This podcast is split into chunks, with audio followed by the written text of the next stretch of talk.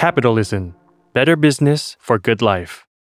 ทุกวันนี้ตั้งแต่วันแรกที่น่านเป็นที่รู้จักอย่างกว้างขวางเพราะชื่อของคุณปั้นมาจนถึงปัจจุบันนี้เนี่ยคุณปั้นนี่ไงที่ทำให้น่านโมเดลประสบความสำเร็จคำตอบมันคืออะไรคำตอบคือเขาไม่รู้จริง มันยังไม่สำเร็จ ไม่เสียหน้าเหรอ เขาพูดตามความเป็นจริงว่ามันยังไม่สำเร็จ มันไม่ได้แก้ชั่วข้ามคืน หรือแก้เพียงว่ามาออกสัมภาษณ์พูดอย่างนั้นพูดอย่างนี้ มันจะต้องไปทำให้มันเกิดขึ้นนะเวลาคุณปั้นพูดเมื่อกี้ชีวิตมนุษย์มันยากเอาชีวิตคุณปั้นยากด้วยเหรอครับทุกคนมันก็ยากด้วยกันทั้งนั้น ทุกคนก็เจอครับโจทย์ขึ้นมาก่อนจะมาถึงวันนี้มันก็ผ่านโจทย์อะไรกันมามากมายก็ต่อสู้กันไป สมัยหนึ่งก็ทำธุรกิจธนาคารก็มันก็มีปัญหาของมันอีกแบบอีกนิดเดียวก็คว่ำหมดแล้วไม่เหลือแล้วธนาคารกสิกรไทยโชคดีรอดมาได้ เชื่อโชคด้วยมันเหรอต้องมีโชคถึงขั้นหนึ่งอะมันโชคร้ายทุกวันมันจะสู้อะไร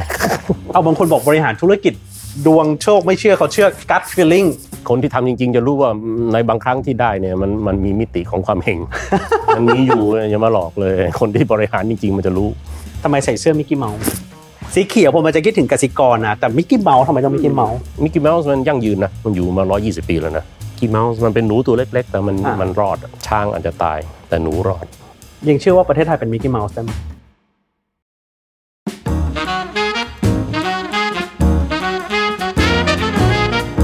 Business Summary เพราะธุรกิจไม่เคยเป็นเรื่องไกลตัว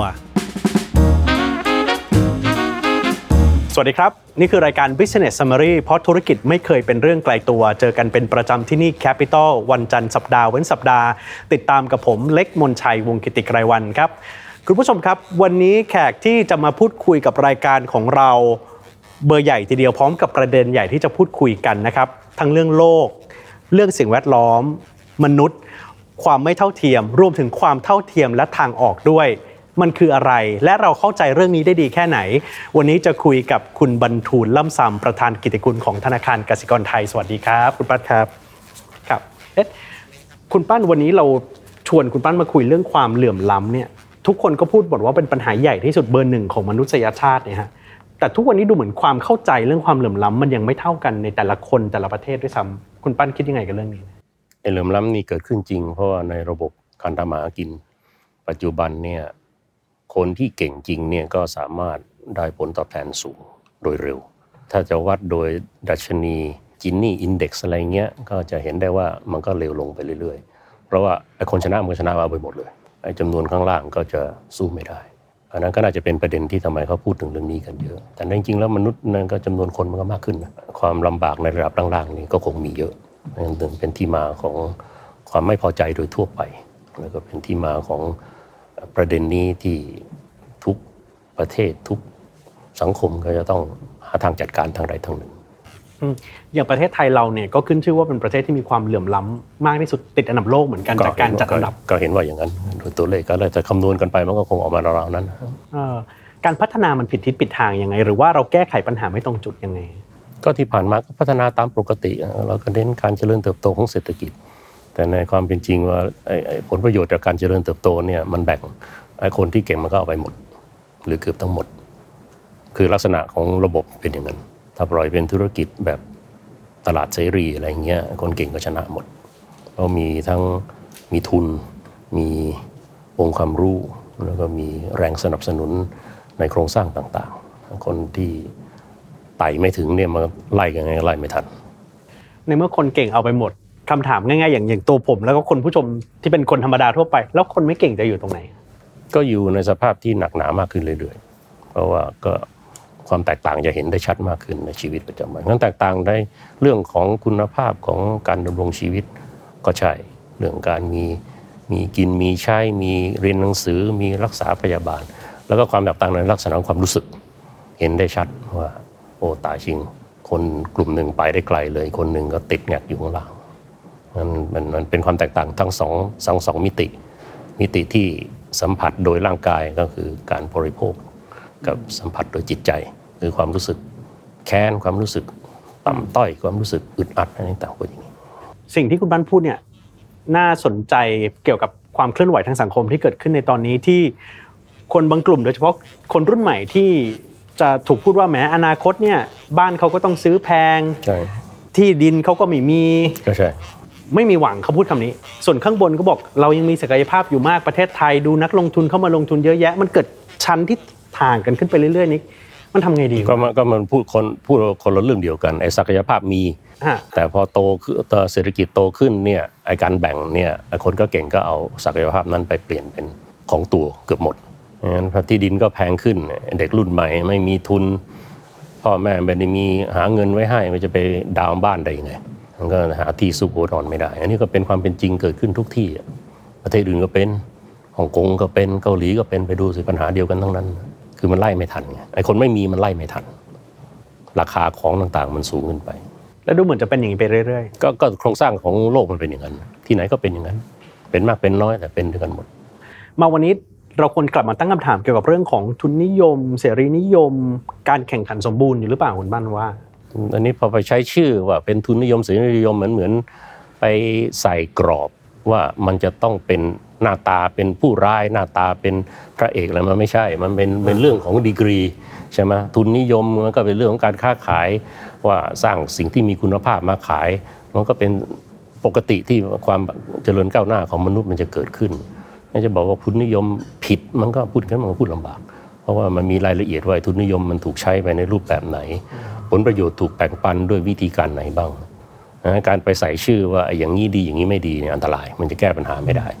มีแต่นำไปสู่ความไม่เข้าใจนำไปสู่ความจะทะเลาะกันมากขึ้นอืมวันนี้ที่เรามาคุยกันคำตอบจากคุณบ้านชัดเจนทีเดียวไม่ใช่มานั่งพูดว่าทุนนิยมไม่ดีอย่างนั้นอย่างนี้นะใช่ใช่เอ่อแต่วิธีการในการใช้มันและพัฒนามันต่างหากอ่า ใช่ก็นั่นแหละคือผลประโยชน์ที่เกิดขึ้นจะแบ่งยังไงให้มันพอไปกันได้ ซึ่งอันเนี้ยมันพูดง่ายๆแต่เขาจริงๆเนี่ยอยู่ในความวุ่นความต่อสู้แข่งขันกันในโลกโดยเฉพาะยิ่งในโลกของตลาดทุนอย่างเงี้ยซึ่งวิ่งหาผลตอบแทนแข่งกันอย่างนี้เนี่ยความกดดันสูงมากนะในการที่จะเอาให้มากที่สุด เมื่อกี้เราพูดเรื่องทุนนิยม แล้วก็ตอบคำถามค่อนข้างชัดเจนว่า วันนี้เราไม่ได้วิพากษ์ว่าทุนนิยมทุนนิยมมันไม่ดีอย่างนั้นอย่างนี้ แต่ระบบแล้วก็คนที่ใช้กับทุนนิยม แล้วทุนนิยมในประเทศไทยแหละครับคุณป้าเห็นพัฒนาการมันมาโดยตลอด มาถึงวันนี้มันดีขึ้นทั้งไหมหรือว่ามันยังคงเหมือนเดิมในวันจุดเริ่มต้นที่เราใช้ทุนนิยมไอ้คำว่าดีขึ้น แปลว่าอะไรมันก็ระบบเดียวกันนะเดี๋ยวนี้มันก็โลกเดียวกัน ระบบการค้าขายก็ระบบสูตรเดียวกัน ก็แข่งกันสร้างสินค้าด้วยปัญญาและโดยทุนสนับสนุน เพียงแต่ว่าออกมาผลมันก็เหมือนเหมือนกันก็คือว่าไอ้คนชนะมันก็เอาไปเกับหมด ก็ไม่รู้จะโทษใครเพราะว่าระบบมันสร้างไว้อย่างนั้น ส่วนจะมาแก้ยังไงให้มีการกระจายออกไปเนี่ยว่าในนโจทย์ใหญ่ ที่จะต้องทำกันหลายฝ่ายด้วยกัน เพราะฉะนั้นถ้าปล่อยไปตามการแข่งขันมันก็ก็คนเก่งมันก็ชนะหมด ทุกวันนี้เราพูดถึงทิศทางในการนโยบายในการกำหนดนโยบายยุทธศาสตร์ในการพัฒนาประเทศฮะแล้วก็พูดถึงเรื่องการยกระดับในระดับฐานราก เราก็พูดเรื่องนี้มาโดยตลอดก็มันดีแต่พูด มันทำไม่สำเร็จไงไอ้พูดมันก็พูดใช่อะมันก็ถูกต้องนะแต่ว่าไอ้ทำสำเร็จนี่มันอีกเรื่องหนึ่งนะเพราะว่าในความเป็นจริงเนี่ยมันไม่ใช่จะไปบังคับให้ผลมันออกมาอย่างที่เขียนเอาไว้ มันต้องมีกฎไกที่จะทำให้เกิดการกระจาย กระจายอย่างไรจะรายเท่าไหร่ วิธีไหนเนี่ยมันยังไม่มีใครถกกันนี่อย่างจริงจังก็เขียนไว้ในยุทธศาสตร์ ในนโยบายอะไรต่างๆก็เขียนกันได้ แต่ว่าทำให้มันเกิดขึ้น วัดได้เป็นรูปธรรม แล้วก็มีผลตอบรับอย่างชัดเจนจาก ประชาชนโดยรวมว่าดีขึ้นเนี่ยอันนี้ยังไม่เกิดขึ้นเลยไม่ได้เกิดขึ้นเลยยังพูดกันแค่ในหลักการระดับสูงๆเท่านั้น มีคนวิจารณ์ว่า GDP อาจจะไม่ใช่ตัววัดที่ดีนักในการวัดความเจ GDP ริก็ญใช่ มันก็ต้องเจริญอะแต่ว่าเจริญแล้วมันมันได้ไม่เท่ากัน มันก็ต้องโตกัน 3 4เปอร์เซ็นต์อะโตในประเทศไทยโตสามน้อยกว่า4เปอร์เซ็นต์นี่ก็แทบจะไม่ไหวแล้ว แต่ว่าเสร็จแล้วพอโตเนี่ยไอ้ผลประโยชน์มันเกิดขึ้นแบ่งกันยังไงนะอันนั้นก็อีกโจทย์หนึ่งแค่จะไปถึง4เปอร์เซ็นต์ยังปังงากปังงากมันอยู่ตรงนี้ อันนั้นก็โจทย์หนึ่งต่อให้ถึง4เปอร์เซ็นต์4เปอร์เซ็นต์แบ่งแบ่งผลประโยชน์ก็นั่นก็อีกโจทย์หนึ่งโควิด -19 ที่ผ่านมาทุกคนพูดเรื่อง K shape การฟื้นตัวแบบ K shape หมดเลยคนละ K คุณป้านะครับ แต่เป็น K ที่คนที่ดีดีๆเตะส่งออกดีเขาก็โต แต่คนที่ภาคบริการคนที่จนเขาก็ยิ่งจนลงจนลงจนลงแบบนี้เนี่ยแล้วประเทศไทยเป็นตัวอย่างที่ชัดเชียวอ่าก็ใช่ ก็แล้วแต่ว่าใครอยู่ในจังหวะที่ได้ประโยชน์ก็ได้ไอ้คนที่อยู่ในกลุ่มที่ไม่ได้ประโยชน์ก็อด ตัวธุรกิจก็อด แล้วไอ้คนที่อยู่ในธุรกิจก็อดแล้วไอ้คนที่อยู่ข้างล่างที่สุดก็อด ก็มันก็เป็นความเป็นจริงของโลกมันเป็นอย่างนั้นมันถึงมันถึงว่าโจทย์มันยาก คนก็เลยไม่ใช่แค่คนสิทุกส่วนก็เลยพูดเหมือนกันหมดว่า ในบริบทใหม่นะ SME ต้องปรับตัวนะแรงงานต้องปรับตัวนะ ต้อง up skill re skill นะ ต้องไปทำงานใหม่นะ ต้องใช้เทคโนโลยีนะเขาก็บอกว่านี่ไงทางออกทำกันหรือยังแล้วเราทำยังอะ มันก็มนุษย์มันก็มีความสามารถขั้นหนึ่งที่จะทำอย่างนั้นมันพูดมันพูดง่ายให้ up skill เนี่ยแล้วเขาจะไปไปไปที่ไหนที่จะไป up skill เขาจะเอาทุนที่ไหนไปสนับสนุนการ up skill อะไรของเขาคือคือมันต้องมีรายละเอียดของการปฏิบัติการไม่งั้นมันก็แค่พูดในระดับกว้างๆมันก็พูดอีกก็ถูกอีก แต่ผลมันยังไม่ได้เกิดขึ้น ผลไม่ได้เกิดขึ้นเพราะพูด ผลเกิดขึ้นเพราะว่ามันทำให้เกิดขึ้นงั้นถ้าจะวัดฝีมือของการจัดการการแก้ปัญหามันต้องวัดว่าตอนจบเนี่ยได้หรือเปล่า โจทย์คือทำให้มันเกิดขึ้น ก็ใช่ทำหรือเปล่า ก็เธอดูยังทำไม่ถึงขั้น มันถึงเป็นปัญหาอยู่ทุกวันนี้ไงไอ้ปัญหานั้นมันพูดถึงอยู่แล้วไอ้แนวทางกว้างๆกับไอ้ที่พูดอีกมันก็ไม่ผิดหรอกก็ลองอัพซิลอะไรต่างๆพูดอย่างเนี้ยแล้วตอนจบเนี่ยเราทำเราทำได้ไหมแล้วรายได้เขาเนี่ยมันดีขึ้นเหมือนเดิมไหมเอ่อทำไมไม่วัดไอ้ของพวกนี้กันมาจะได้จะได้ไม่พูดเฉพาะในระดับสูงๆพูดในระดับที่มันเป็นตัวเลขที่ถึงมือคนจริงๆเอ่อก็ยังไม่เห็นมีใครทำได้ขนาดนั้น กันก็จะพูดกว้างทั้งนั้นนะณขณะนี้ยิ่งช่วงช่วงนี้พูดกว้างๆยิ่งมาวันนี้ผมในฐานะชนชั้นกลาง หรือว่าคนดูที่ดูอยู่ทางบ้านก็ดูผ่านโทรศัพท์มือถือในเมือง แล้วเราอาจจะได้ยินว่า ชาวไร่ชาวนาเพาะปลูกไม่ดีไป upskill reskill สิมาเรียนรู้การใช้คอมพิวเตอร์เรียนใช้ข้อมูลดาวเทียมสิ อาจจะดีแล้วไปเพิ่มประสิทธิภาพในการผลิตก็ได้ เรื่องจริงมันไม่ได้ง่ายขนาดนั้น ก็ใช่ก็มันพูดนะมันพูดได้ ไหนทำให้ดูซิว่ามารู้คอมพิวเตอร์แล้วทำให้รายได้ใน ในภาคเกษตรสูงขึ้นไหนทำให้ดูสักอันหนึ่งสิไม่เห็นไม่เห็นไม่เห็นมีใครอยากจะแสดงให้ดูเลย ก็แสดงว่ายังไม่ได้ทำทั้งที่เรามีทรัพยากรอุดมสมบูรณ์นี่นี่พูดกว้างๆเราพูดถึงคนที่ตอนนี้ไม่มีความรู้ ไม่มีทุนที่จะดันตัวเองให้ขึ้นมาไหนทำให้ดูหน่อยซิว่า แล้วเขาจะได้ดีขึ้นมาด้วยวิธีไหนไอ้พูดถึงทรัพยากรก็มีอุดมสมบูรณ์มันก็พูดได้ทั้งนั้นแหละแต่ว่าผลประโยชน์จากทรัพยากรนั้นเนี่ยมันถึงแต่ละคนในระดับล่างๆหรือเปล่านี่ยังไม่ได้พิสูจน์ให้ดู น่าแปลกตรงที่ว่ามองกลับอีกฝั่งหนึ่งก็คือ ในมุมมองของกลไกสถาบันการเงินของรัฐ ทั้งอุดหนุน ทั้งพักชำระหนี้ทั้งให้เงินกู้ดอกเบี้ยต่ำมีเกษตรอำเภอ แต่ทุกอย่างก็ดูเหมือนยังไม่ดีขึ้นสถาบันเงินก็ให้ให้เงินไปได้ แต่ถึงจุดหนึ่งมันถ้าคนที่รับเงินไปไม่ประสบความสำเร็จ มันก็ดีดกลับมาเป็นหนี้เสียในระบบ ไม่ว่าจะภาคธนาคารของรัฐธนาคารเอกชนมันก็เจอด้วยกันทั้งนั้นถึงบอกว่ามันไม่ได้ว่า อัดเงินเข้าไปแต่อย่างเดียว มันอัดเงินได้ แต่ว่าไม่สำเร็จในรอบต่อไปมันก็หมดแรงหมดแรงด้วยกันทั้งสองฝ่ายไอ้คนกู้มันก็หมดแรงไอ้คนปล่อยกู้สักพักมันก็หมดแรงเพราะมันไม่ได้คืนมา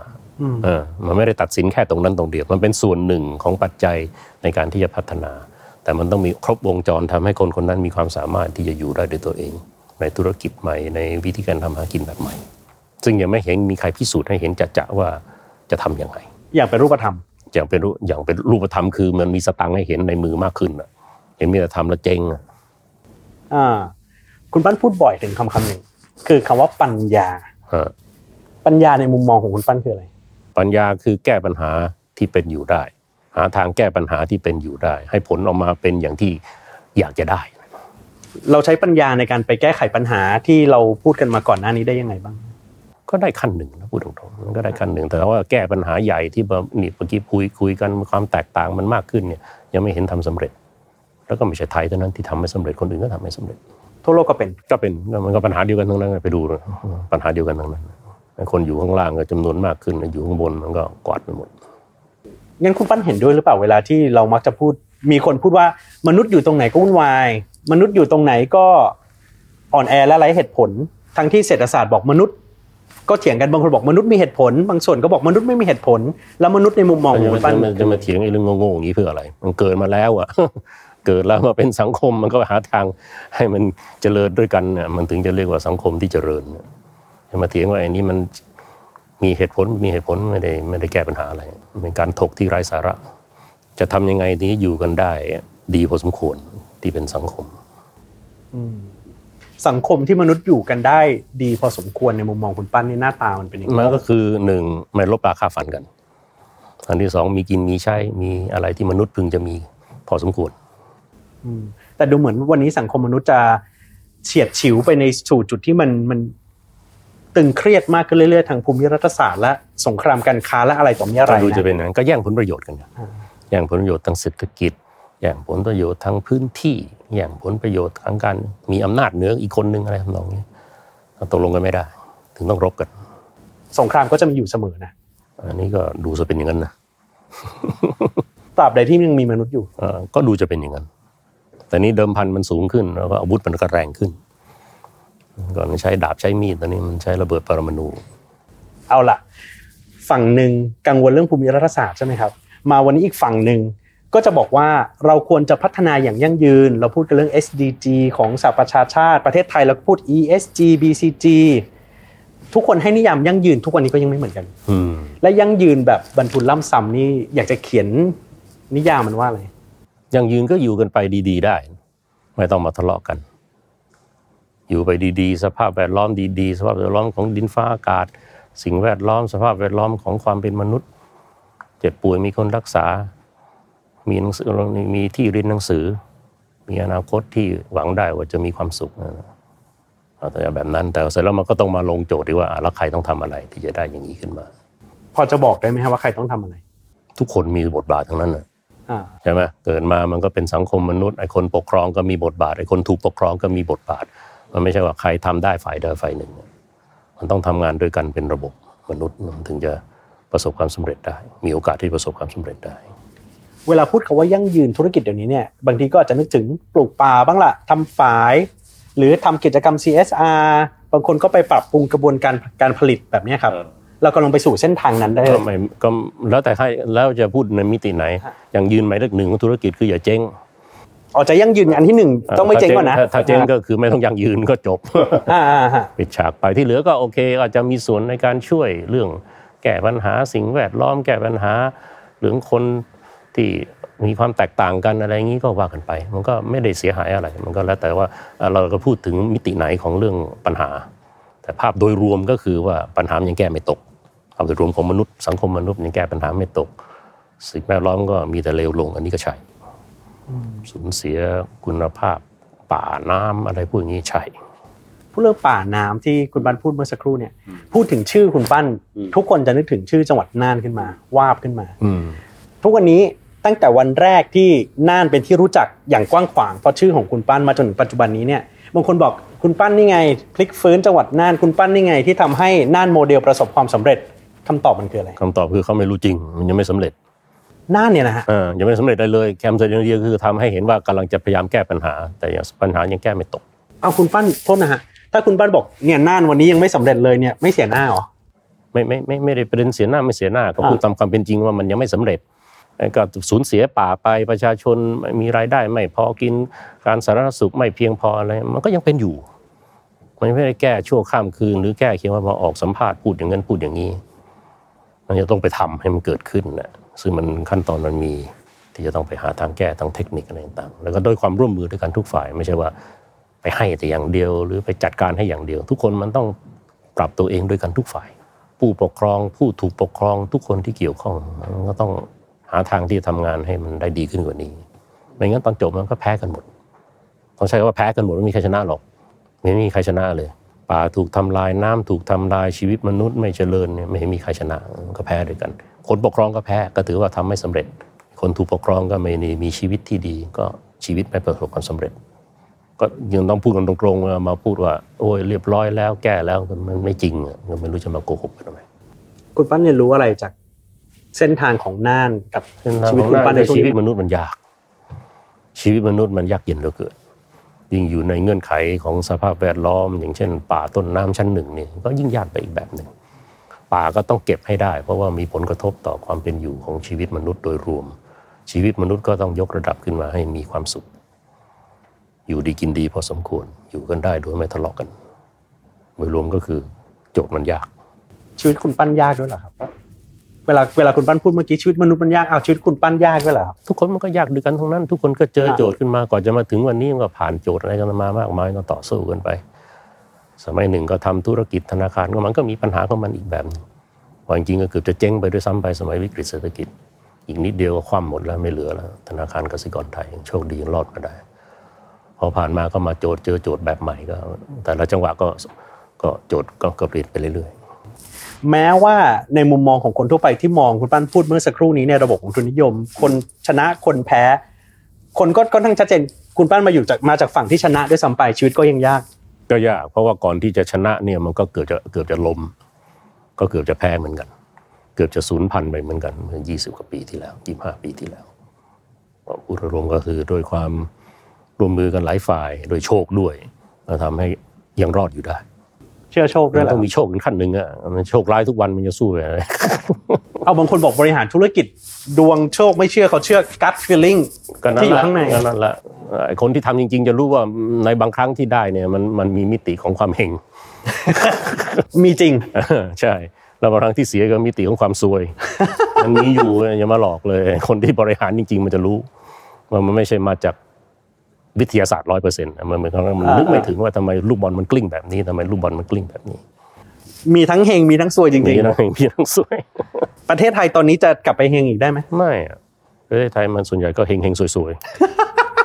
มันไม่ติดกันนะคุณว่านเออมันไม่ติดกันนะตอนนี้เป็นจังหวะเฮงหรือเป็นจังหวะซวยดี บางคนบอกว่าเป็นจังหวะเฮงนี่ เพราะว่าเรากำลังเติบโตนักท่องเที่ยวกำลังมา บางคนก็มองได้มุมต่างว่าเป็นจังหวะซวยในรูปอีกๆรูปแบบหไม่นึ่งไม่มันก็มีมันมีความท้าทาย มีโอกาสก็มีความท้าทาย นั่นคือคือสิ่งที่จะต้องไปทำให้มันออกมาเป็นบวกมากกว่าเป็นลบ ESG ได้ไหมฮะ มีคนพูดทำเพื่อสิ่งแวดล้อมสังคมธรรมาภิบาลที่ดี ESG นี่แหละ ผู้ประกอบการไทยต้องไป ก็ไม่ได้เถียงฮะเพียงแต่ว่าจะทำออกมาวัดผลยังไงไอ้พูดเราก็พูดได้ทั้งนั้นนะ ESG ใช่ไหมแต่ได้ในแต่ละอันเนี่ยออกมาจะวัดยังไงจะเรียกว่าสำเร็จจะได้เท่าไหร่เอ่อนั่นน่ะที่ต้องไปทำอย่างเงี้ยไม่งั้นก็ท่องคัมภีร์ ESG มันก็ ดูเท่ดีอะแต่ว่าไอ้ผลมันอยู่ที่ไหน ผลมันไม่ได้อยู่ที่ว่าไปลงในรายงานว่าฉันทำ ESG ถามว่าทำอะไร แล้วผลมันคืออะไร เพราะตอนตอนนี้สิ่งที่จับต้องได้ก็คือ sustainable report บางส่วนก็คือไปอยู่ในดัชนีชี้วัดของต่างประเทศ ดัชนียั่งยืนใช่ไม่พอเหรอฮะก็นั่นมันอยู่ในกระดาษอะลองเอาจริงๆว่าอยู่ในชีวิตมนุษย์น่ะมันมีอะไรดีขึ้นไหมอะใช่ไหมอยู่ในกระดาษแล้วเขาทำทุกบริษัทในตลาดหลักทรัพย์มันก็มีด้วยกันทั้งนั้นน่ะ ภาพอย่างยืนอะไรมันก็ต้องใส่ไม่ใส่ก็หาว่าไม่เขาไม่ไม่ทันสมัย ก็ไม่เสียอะไรอะแต่ว่าถามจริงมันเกี่ยวกับอะไรชีวิตมนุษย์ขนาดไหนต้องไปดูผลที่เกิดขึ้น ก็คือถ้าวันนี้ 10 องค์กรใหญ่ที่สุดในประเทศไทยบอกว่า ผมทำเรื่องความยั่งยืน ลดคาร์บอนได้อย่างนั้นอย่างนั้น คุณปั้นให้ถามกลับไปว่า แล้วชีวิตคนไทยดีขึ้นไหมอะก็ลดคาร์บอนก็ไม่เสียดีอ่าแต่ว่า ไอตัวลดคาร์บอนตัวเองยังไม่ได้แปลว่าชีวิตมนุษย์ไหนแปลงให้ดูซิว่าชีวิตมนุษย์ดีขึ้นตรงไหน มันต้องมีคนแปลงให้ดูจะๆว่าชีวิตมนุษย์ดีขึ้นโดยรวม ถึงจะเรียกว่าพิสูจน์ได้จริงๆไม่งั้นก็พิสูจน์แบบแบบแบบห่างๆใช่ลดคาร์บอนได้มันก็คงดีขึ้นอะมันก็พูดได้ แต่ว่าดีได้ดีขึ้นพอเปล่าดีขึ้นจนกระทั่งมนุษย์อยู่ด้วยกันได้อย่างมีความสุขไหมไม่รู้คนว่ารบราค่าฟันกันอะไรเงี้ยอ่าอย่างเงี้ยอันนี้ยากกว่าเยอะ ถ้ามันยั่งยืนจริงมนุษย์ไม่ควรจะทะเลาะกัน ถ้ามันยั่งยืนคืนว่าคนมนุษย์ควรจะเห็นต่างกันได้ แต่ไม่ถึงกับลุกขึ้นมาฆ่ากัน คุณปั้นยังมีความหวังเรื่องประเทศไทยกับการพัฒนาอย่างยั่งยืนถูกไหมครับความหวังมีทุกวันน่ะไม่งั้นมันนั่งอยู่ตรงนี้หรอกเออขอย้อนกลับไปเรื่องน่านอืมคุณป้าจะทำอะไรต่อที่น่าน หรือน่านจะไปขยายโมเดลไปที่อื่นไหมไอ้ไอ้ขยายไปดืนอย่าเพิ่งพูดเอาเฉพาะตัวเองให้รอดก่อนนะปัญหาของน่านก็คือ พื้นที่ป่าถูกซึ่งเป็นป่าต้นน้ำชั้นหนึ่งถูกทำลาย โดยไม่ได้ความผิดของใครคนใดคนหนึ่งมนุษย์ทำไม่สำเร็จ มนุษย์ทำให้สำมนุเร็ษจย์สำเร็จก็คือไม่ว่าจะภาครัฐประชาชนจะไม่รู้จัดการกันยังไงตอนจบ มันมีสภาพอย่างนี้ ป่าต้นน้ำชั้นหนึ่งหายไป 28%อะไรอย่างเงี้ยป่วยการที่มานั่งชี้นิ้วว่าใครผิด จากจุดนี้จะทำยังไง ถึงจะได้คืน ป่ากลับคืนมาพอสมควร ได้ชีวิตมนุษย์ที่ดีขึ้นกลับมา แล้วก็อยู่อย่างนี้ได้เรื่อย ๆ ที่เรียกว่ายั่งยืนนั่นแหละ งั้นถ้าถามแบบกำปั้นทุบดินว่าเอาป่ามันหายไปก็ไปปลูกป่าซะสิก็มันมีคนอยู่อะมันทำทำมาหากินอยู่ตรงนั้นจะไปปลูกได้ยังไงได้ทะเลาะกันดิพูดเอาง่ายๆอะใช่ไหมก็ที่ตรงนี้มันที่มันโล้นอยู่ตรงนี้เพราะมันปลูกอะไรสักอย่างอยู่อะอืมมันมีคนจับจองอยู่ตรงนั้นน่ะจะไปไล่ใครเขาอะก็เขาอยู่กันเต็มไปหมดอยู่แล้วอะมันก็ต้องให้เขามีทางทำมาหากินทางอื่น แล้วก็สามารถปลูกป่ากลับขึ้นมาได้ซึ่งยังคิดโจทย์นี้ยังคิดไม่ตก คุณปั้นก็ยังคิดไม่ตกคิดไม่ตกอืม คิดอยู่แต่มันยังไม่ทำคิดอยู่ว่าแนวทางควรจะไปยังไง แต่ว่าทำออกมาจนกระทั่งมนุษย์มีรายได้ดีขึ้น ปลูกปลามานั่นเป็นเขียวกระจีงทำยังไม่เกิดขึ้น มันไม่ได้เกิดขึ้นชั่วข้ามคืนหรอกมันโจทย์มันยาก เพราะมันต้องปลูกเป็นต้นไม้ไม่ใช่ที่โล่งๆปลูกอะไรก็ได้อ้าวเดี๋ยวโทษนะฮะ ถ้าในมุมมองของผมเวลาพูดปลูกต้นไม้อะผมไปปลูกทุเรียนผมปลูกมันสำปะหลังไม่ไม่นี่ไงเป็ต้นไม้ป่าต้นน้ำชั้นหนึ่งเนี่ยอ่าฮะสิ่งที่จะทำให้ป่าต้องปลูกเฉพาะพืชที่อยู่ในรายการที่กรมป่าไม้มีขครัองบความเป็นป่าสงวน เช่น ต้นสักต้นพะยุงต้นมะค่า ต้นยางนาอะไรพวกอย่างนี้ไม่ให้ปลูกทุเรียนปลูกส้มอย่างนี้มันไม่ใช่ไอ้นั่นมันต้องไปพื้นที่ที่มันเป็นพื้นที่อีกแบบหนึ่งพื้นที่บนภูเขาลาดชันอย่างเงี้ยมันต้องปลูกเป็นป่าต้นน้ำชั้นหนึ่งมันมีพืชที่เขา เขาระบุมาแล้ว เพราะว่าโดยวรรณศาสตร์เนี่ยอย่างลากลึกลงไปยึดน้ำยึดดินนั่นคือหน้าที่ของป่า พื้นที่ป่าก็ต้องปลูกป่า พื้นที่ป่าก็ต้องปลูกป่าไมันก็จะเรียกว่าเป็นป่าไปทำอะไรกันเนี่ยเป็นป่าชั้นหนึ่งด้วยนะเป็นป่าชั้นหนึ่งนะน่านนี่เป็นป่าชั้นหนึ่งป่าชั้นหนึ่งหมายความว่าอยู่ในพื้นที่สูงนะฮะเป็นภูเขาใช่ไหมเป็นต้นน้ำเป็นที่รักษาดูดคาร์บอนไดออกไซด์อย่างเงี้ยไอ้นี่ไม่ไม่มีก็ถือว่ามนุษย์เสียหาย สิ่งที่เกิดขึ้นในจังหวัดน่านก็เหมือนเหมือนกับหลายจังหวัดที่เกิดขึ้นในภาคเหนือ ในอีสานก็ภาคตะวันตก ใช่ มนุษย์สูญเสียป่านี่เป็นของปกติ ทั้งประเทศทั้งโลกเป็นอย่างนี้ฮะอเมซอนก็โดนบอร์เนียวก็โดนที่ไหนก็โดนก็มันโดนเบียดโดยทุนในผลประโยชน์ทางเศรษฐกิจพอเริ่มมีผลประโยชน์ทางเศรษฐกิจคนต้องการผลประโยชน์พื้นที่มีจำกัดก็เริ่มเบียดป่ากันขึ้นมา อันนี้เป็นของธรรมดา ทุกคนก็เบียดป่าด้วยกันทั้งนั้นไม่ใช่เฉพาะที่น่านอเมซอนก็หายไปเท่าไหร่แล้วใช่ไหม เพราะทุกคนจะเบียดเพราะพื้นที่มีจำกัด มันก็ได้ได้ได้ทำทำเศรษฐกิจอันนั้นขึ้นมาแต่สูญเสียก็คือป่าหลายป่าดีๆเนี่ยถ้าเสียแล้วคืนยาก เพราะไม่มีใครยอมคืน เพราะมันเอาไปแล้ว เอาที่นั้นไปแล้วอันนี้โจทย์นี้ยากจะเอาคืนอย่างที่เราพยายามอยากจะทำที่จังหวัดน่านเนี่ยมันเป็นโจทย์ที่ยากเพราะต้องทายประชาชนเขารอดด้วย คือยังไงโรนคนคนก็มีอะไรที่ทำกินได้ดี ได้ผลประโยชน์ที่ดีกว่าเดิม ซึ่งตอนนี้เขาก็ยากจดกัน ป่าต้นไม้ ป่าต้นน้ำชั้นหนึ่งก็ถูกดึงกลับมาได้จำนวนหนึ่ง ฟังที่คุณปั้นพูดจะมีคนหยิบศัพท์คำหนึ่งทางเศรษฐศาสตร์คือ trade off ก็อยากจะเลินนี่ไง มันก็เลยจะต้องอาจจะต้องพื้นที่ป่าบางส่วนอาจจะหายไปแล้วก็เอาไปผลิตก็นั่นแหละก็ต้องตกลงกันว่าเทรดออฟมันตอบมันมันลงที่ตรงไหน เพราะถามไอ้คนหนึ่งมาขีดเส้นตรงนี้ ถามอีกคนหนึ่งมาขีดเส้นตรงนี้อ่าแล้วไอ้ข้อข้อสรุปเนี่ยมันก็ถึงกระบวนการของการปกครองมนุษย์เนี่ยมันก็ต้องตกลงกันให้ได้ว่า เท่าไหร่ถึงจะเรียกว่าต รงเนี้ยเลยกำลังมีความสมดุลที่เหมาะสมและอยู่ไปได้นานๆนั้นไอ้ตัวที่ตัดสินก็คือในที่สุดแล้วเนี่ยสภาพของมนุษย์โดยรวมเนี่ยดีไม่ใช่อยู่ไปนานๆแล้วพัง พังเพราะสภาพแวดล้อมพังพังเพราะมนุษย์มันยากจนอะไรเงี้ยอันนั้นแหละมันก็จะมันต้องตัดสินที่ตรงนั้นไม่ใช่มาตัดสินแค่ว่าอะตรงนี้คือเทรดออฟอย่างนี้มันพูดได้trade-off ตามตามตามตามตามอารมณ์ของใครไอ้คนนี้ก็ trade-off ตรงนี้คนนี้ก็ trade-off ตรงนี้ สภาพมันก็ทะเลาะกัน คนก็พยายามจะบอกว่าทุกอย่างควรจะพูดเป็นตัวเลขสิก็ใช่ทำให้เป็นรูปธรรมสิก็ใช่ถ้าอย่างนั้นเอาเรื่องคาร์บอนเครดิตมาดีไหม ใครทำลายธรรมชาติเยอะต้องเสียเงินเยอะไปซื้อคาร์บอนเครดิตมาหักล้างหรือออฟเซ็ตแล้วก็น่าจะจบ ไอ้นั่นไม่ใช่ trade-off ในเรื่องของป่า ก็หมายความว่าไอ้คนนี้ทำลายป่าก็ไปซื้อคาร์บอนเครดิต แต่ว่าในที่สุดเนี่ยไอ้ป่ามันต้องอยู่ มันต้องไปตัดสินตรงนั้น ป่าต้นน้ำน่านจะให้เหลือเป็นป่ากี่เปอร์เซ็นต์จากของเดิมที่กฎหมาย ตราเอาไว้เมื่อปี 2507 อย่างเงี้ยต้องต้องตกลงตัวนั้นสิว่าตกลงในที่ที่ตัดตัดเนี่ยจะเอาคืนเท่าไหร่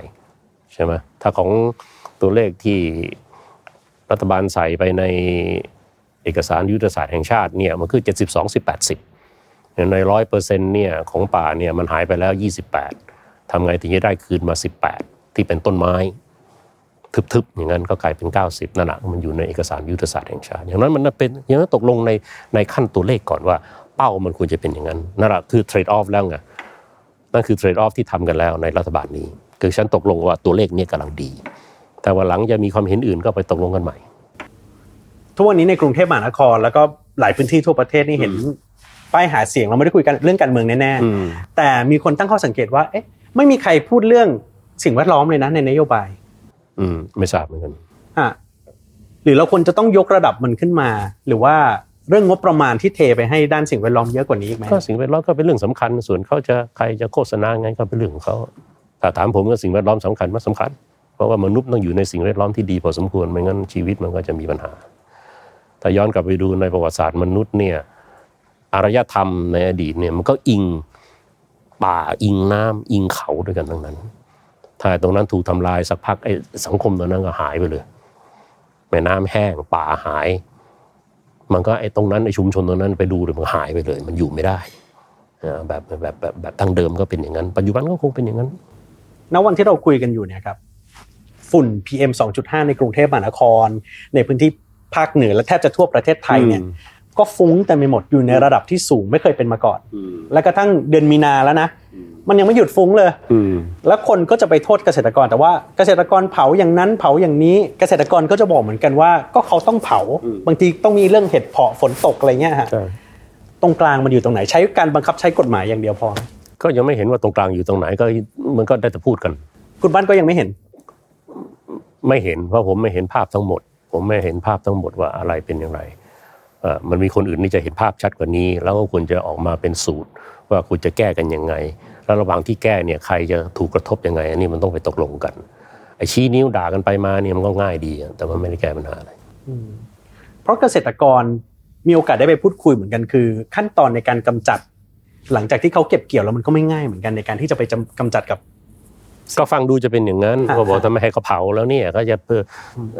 ทำให้พื้นที่นั้นมันสะดวกสำหรับปลูกพืชรอบต่อไปได้ยังไงถามว่าอันนั้นมีความจริงไหมก็น่าจะมีความจริง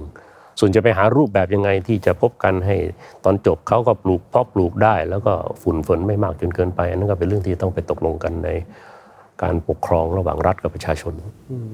บางส่วนก็บอกว่าใช้กลไกทุนนิยมสิคือ เปลี่ยนประเภทไม้ที่ไม่ต้องเผาไปปลูกอันอื่นที่มูลค่าทางเศรษฐกิจสูงกว่าน่าจะดีกว่าหรือเปล่าก็ทำให้ดูหน่อยสิมันพูดมันพูดได้ทั้งนั้นเนี่ยทำให้ดูหน่อยอ๋อเหรอฮะใช่ไหมคนที่เสนอเนี่ยอย่าแค่เสนอทำให้ดูสักอันได้ไหม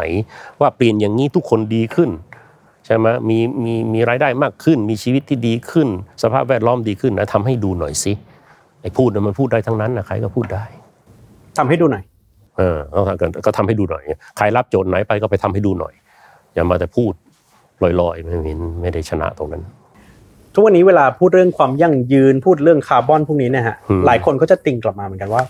เราควรจะอยู่บนความเป็นจริงด้วยอืมเช่นจู่ๆจะให้ไปถ่านหินเขาหยุดเลย หยุดรถเครื่องยนต์สันดาปภายในเลยไม่ได้ เป็นต้องใช้พลังงานไฟฟ้าต้องดูความเป็นจริงด้วยที่อยู่ตรงกลางเนี่ยครับก็ก็เป็นอย่างนั้นทั้งโลกก็เป็นอย่างนั้นจะไปอ่าหยุดไอ้ไอ้ไอ้ไอ้ไอ้เชื้อเพลิงที่มาจากไอ้ไอ้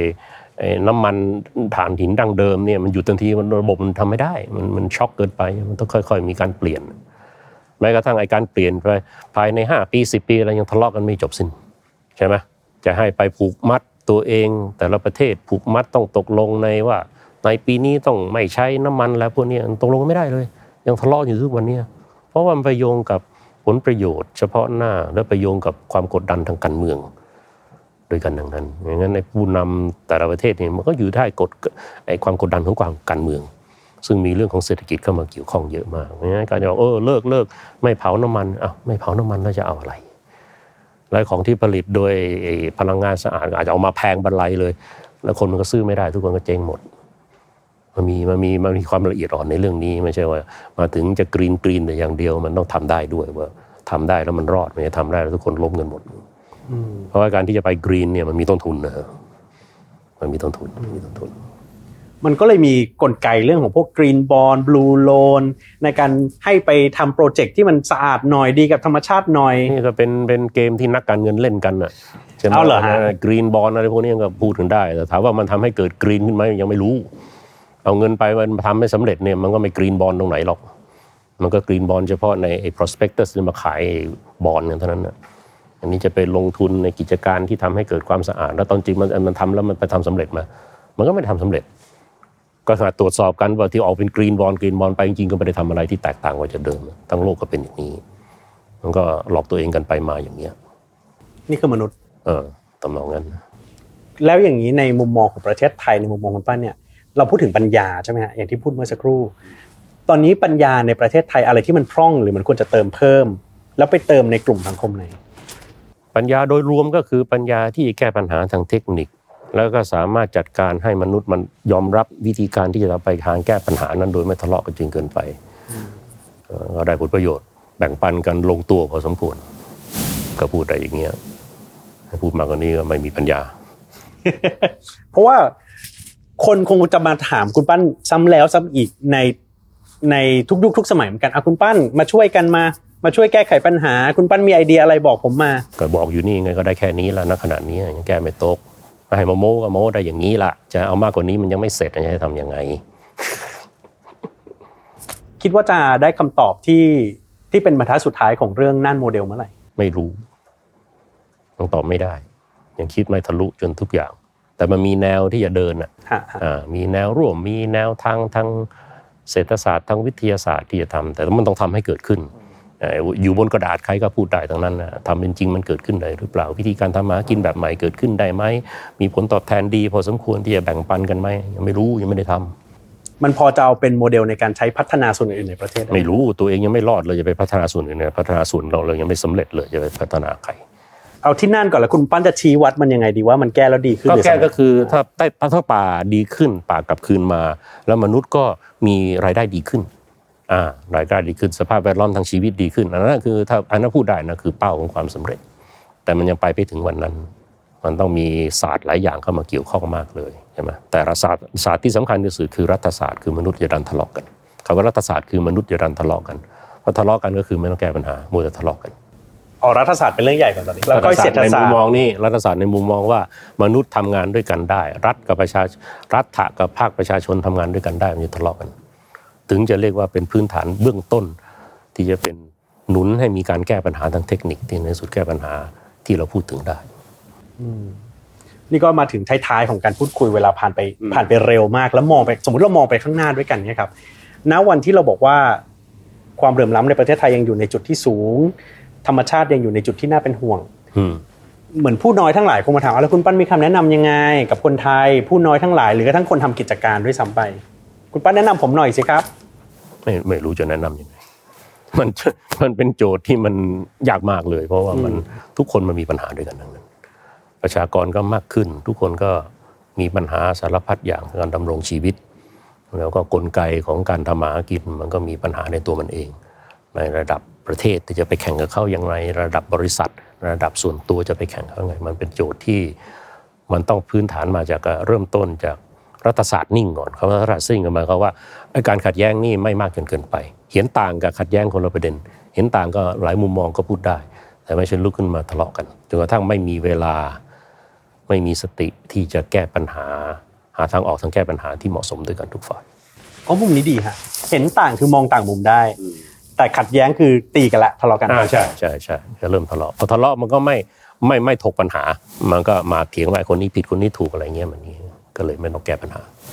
ทุกคนได้แต่เฝ้ารอว่าประเทศไทยน่าจะก้าวข้ามผ่านจุดที่ขัดแย้งไปแล้วมันไม่ก้าวข้ามตัวเองหรอกมนุษย์มันต้องทำทั้งนั้นนะมันนั่งมันนั่งลมลมแรงๆหวังว่ามันจะดีขึ้นดีขึ้น มนุษย์ไม่ใช้ความพยายามมันจะไปดีขึ้นได้ยังไง เราก็พยายามพูดเรื่องการสมานฉันท์เรื่องปรองดองการจะทำให้ดูหน่อยสิเห็นว่าพูดมันก็เท่ผมก็พูดได้ ที่ผ่านมายังไม่ได้ทำเหรอก็ไม่รู้ก็เห็นทะเลาะกันอยู่ทุกวัน ประเทศไทย ความหวังในประเทศไทยในมุมมองของคุณปั้น เราเอาดีทางด้านไหนดี เอาดีด้วยการแก้ปัญหาได้ แก้ปัญหาได้แบบทุกคนได้ได้ด้วยกันน่ะอ่าอ่าได้มากได้น้อย แต่ว่าตกลงกันพอพอจะอยู่กันไปได้อยู่กันไปได้ อยู่กันไม่ได้สิถ้ามนุษย์อยู่กันไม่ได้ มันถึงจะเป็นสังคมมนุษย์ มันอยู่กันไม่ได้ก็ทะเลาะกัน มันก็ไม่ใช่สังคมที่มีความสุข บางคนอาจจะพูดถึงแบบประเทศไทยเป็นเมืองพุทธใช้หลักพุทธศาสนามานำไหมไม่มีใครก็พูดได้ฮะ ผมอ้างศาสนาอื่นก็พูดนั้นเขาก็ทำให้ประเทศอยู่ได้เหมือนกัน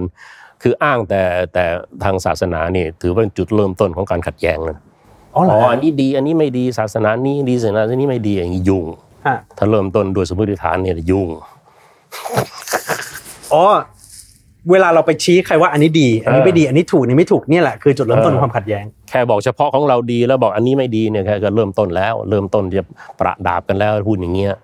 เห็นไหม เหมือนเวลาเราไปบอกเกษตรกรเผาไม่ดี หรือเกษตรกรปลูกแต่พืชเชิงเดียว ที่ทำแล้วมูลค่าทางเศรษฐกิจไม่สูง อันนั้นก็เป็นมุมมองที่คับแคบไปอ่าแล้วไม่ให้ทำอย่างนี้จะทำยังไง ก็บอกมาสิจะให้ไม่ให้จะไม่ให้ผมทำอย่างนี้จะให้ผมทำยังไง ผมไม่มีกินจะให้ผมทำยังไงนั่นละมันก็มันมันต้องหาทางออกอย่างนั้นให้ได้ เวลาชีวิตคุณปั้นเจอปัญหาคุณปั้นแก้ปัญหายังไงแก้ปัญหาก็ก็ก็ก็นั่งคิดนั่งคิดว่ามันมีอะไรบ้างปัจจัยอะไรที่มันอยู่ในปัญหานี้ไปหาทางแก้ มันต้องมีที่มาของปัญหานั้นทุกอย่างทุกอย่างแต่ปัญหามันก็มาจากพื้นฐานว่า จุดเริ่มต้นของปัญหามันมาจากไหน เราดูซิว่าเรามีทางแก้ยังไงบ้างไปพิจารณาเอาทุกคนมีที่ปรึกษาผมว่าคนผู้บริหารจำนวนมากมาปรึกษาคุณปั้น แล้วเวลาคุณปั้นมีปัญหาคุณปั้นปรึกษาใครปรึกษาตัวเองเป็นระดับหนึ่ง แล้วค่อยไปหาองค์ความรู้ต่างๆ มาประกอบความคิดของเราว่าอะความรู้ตรงนั้นความรู้ตรงนี้อะไรมา จะช่วยได้ไหม ว้าวสุดท้ายจริงอืมๆสุดท้ายจริงทำไมใส่เสื้อมิกกี้เมาส์ลูกสาวให้มิกกี้เมาส์มีความหมายอะไรเพราะว่าคุณปั้นทำอะไรคนต้องพยายามตีความสีเขียวผมมันจะคิดถึงกสิกรนะแต่มิกกี้เมาส์ทำไมต้องมิกกี้เมาส์มิกกี้เมาส์มันยั่งยืนนะมันอยู่มา 120 ปีแล้วนะอ่าเป็นจริงเป็นตัวเราเป็นตัวเป็นตัวละครอันหนึ่งที่ยั่งยืนมากเลยเมื่อคนไม่มีลืมมิกกี้เมาส์อันนี้เนี่ยอันนี้ยั่งยืนจริง มันมีความหมายนัยยะอะไรอย่างเงี้ยก็นัยยะนั่นแหละมิกกี้เมาส์มันเป็นหนูตัวเล็ก ๆ แต่มันอ่ามัมันรอดอะ ช้างอาจจะตาย แต่หนูรอด ยังเชื่อว่าประเทศไทยเป็นมิกกี้เมาส์ได้ไหมครับเป็นได้ทั้งนั้นน่ะแล้วแต่ว่าเราจะตกลงกันว่าเราจะจัดยังไง มันไม่ได้ติดอยู่กันจะไปว่าป้ายชื่อว่าอันนี้เป็นช้างเป็นหนูหรอกมันอยู่ว่าโดยรวมมันจะจัดการกัน แล้วอยู่กันไปได้ดี ๆ หรือเปล่า คุณผู้ชมครับฟังที่คุณปั้นบรรทุนล่ำซำพูดไปเมื่อสักครู่ เราคงจะต้องกลับมาปรึกษาตัวเองแหละครับว่า ทุกวันนี้ในฐานะหน่วยหนึ่งในระบบเศรษฐกิจธุรกิจ เราอยู่ตรงไหน ปัญหาคืออะไร และเรามีปัญญาในการแก้ไขปัญหาอย่างเป็นระบบ และเป็นเรื่องเป็นราวหรือยังนะครับ วันนี้ขอบคุณคุณปั้นนะครับนี่คือ Business Summary เพราะธุรกิจไม่เคยเป็นเรื่องไกลตัวที่นี่ Capital เจอกันทุกวันจันทร์สัปดาห์เว้นสัปดาห์นะครับ เจอกันได้ใหม่โอกาสหน้าแชร์คลิปนี้แล้วก็ฝาก subscribe ด้วยนะครับ สวัสดีครับ